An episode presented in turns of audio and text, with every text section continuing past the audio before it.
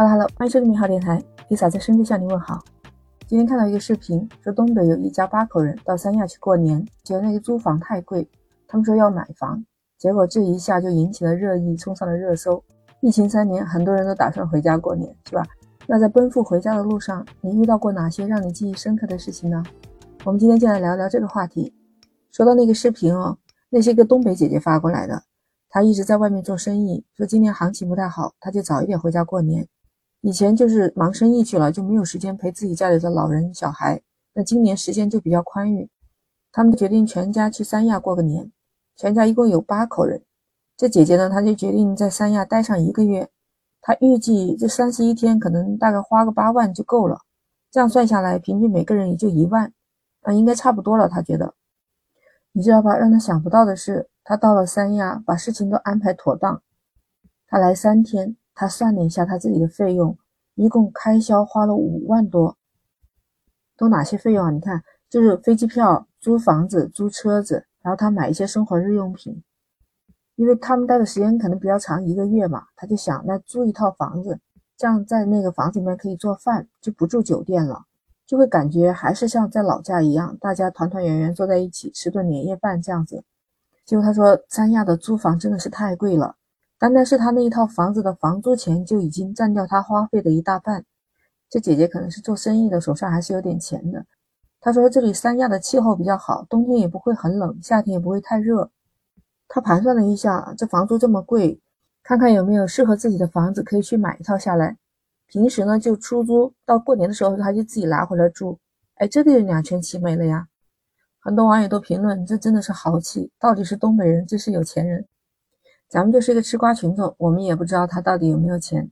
但是我觉得这个东北姐姐这个过年可忙了。如果能买一个新房过年，谁不想呢？你说，本来我们的生活不就离不开衣食住行吗？有句话叫“有钱没钱回家过年”嘛。你像在我们深圳，很多都是外来的打工者嘛。哎，我跟你讲一下我朋友一个真实的故事。之前我们俩是都没有结婚的，但是他呢比我先结婚了。那时候他结婚的时候，我就和他聊天嘛。我就问他，我说你怎么就决定嫁给你现在这个老公的？他当时就给我讲了一下他们两个人之间的一个故事。两个人认识呢，就是因为是老乡，在一起就认识了。但是他们两家的这个城市不是在一个地方，还有点远。一年快到春节了，他们俩就约定好说，大家就一起坐车回老家，刚好都是在同一个站台下车嘛。当时深圳的火车票很难买，买不到，他们就只能买从广州回老家的火车。他跟我说：“他说你知道吧，广州火车站人真的很多。他不知道嘛，他们两个人就是检票口进站以后，突然就冲出来好多的人，就把他们俩给挤散了。哎呀，你知道吧？他说人太多了。我说那你不是可以打手机打电话吗？那个时候的手机的功能就只有打电话，没有现在这些什么视频这些东西的。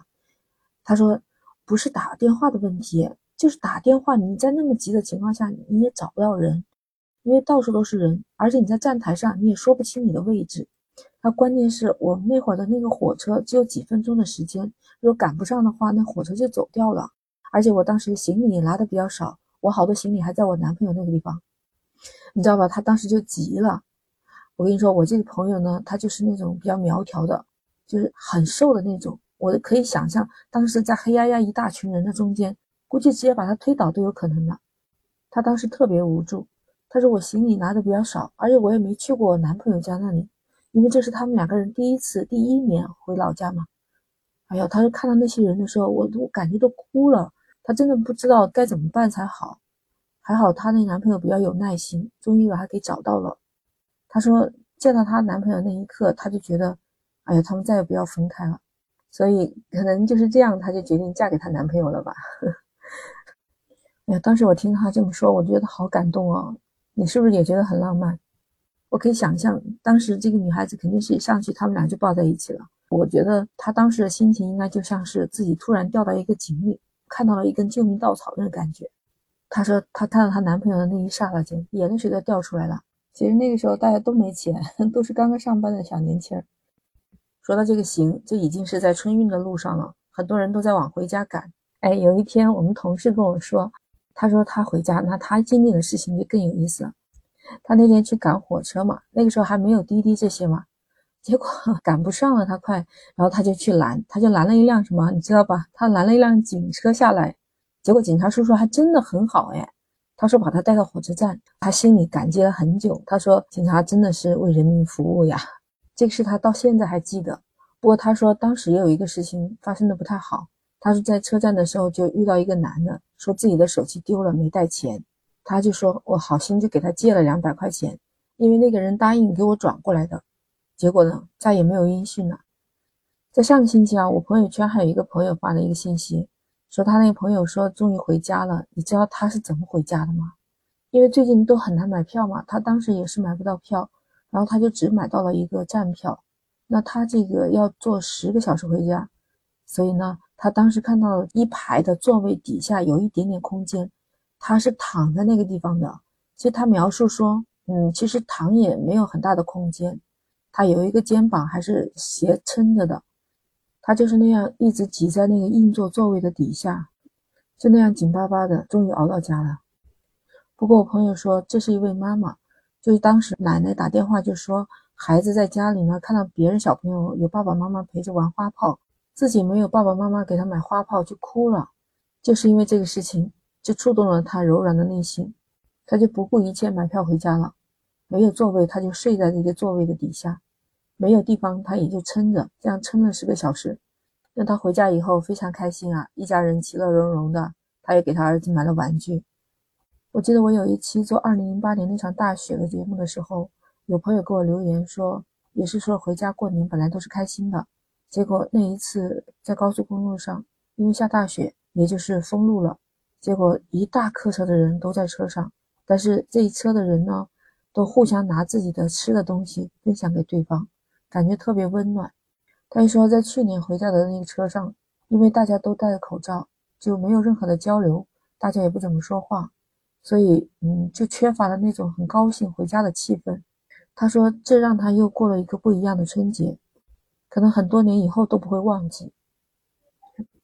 再说到去年回家在路上的时候，大家都戴着口罩。就没有什么交流了，那种就是没有那种很高兴的气氛。他说这又是一个令人难忘的春节。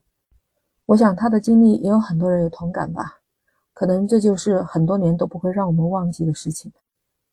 哎，聊了这么多，不知道你在过年的路上遇到过什么样的事情呢？也许它是美好的，也许它是奇葩的，或者还有尴尬的。欢迎你在评论区分享你的感受，欢迎加入我的美好生活圈。就手机上用你常用的那个绿色软件，你点开搜索搜 Lisa 全拼零二零八八就可以找到我啦。感谢给我留言的朋友，感谢你的评论和关注，那我们下期再见。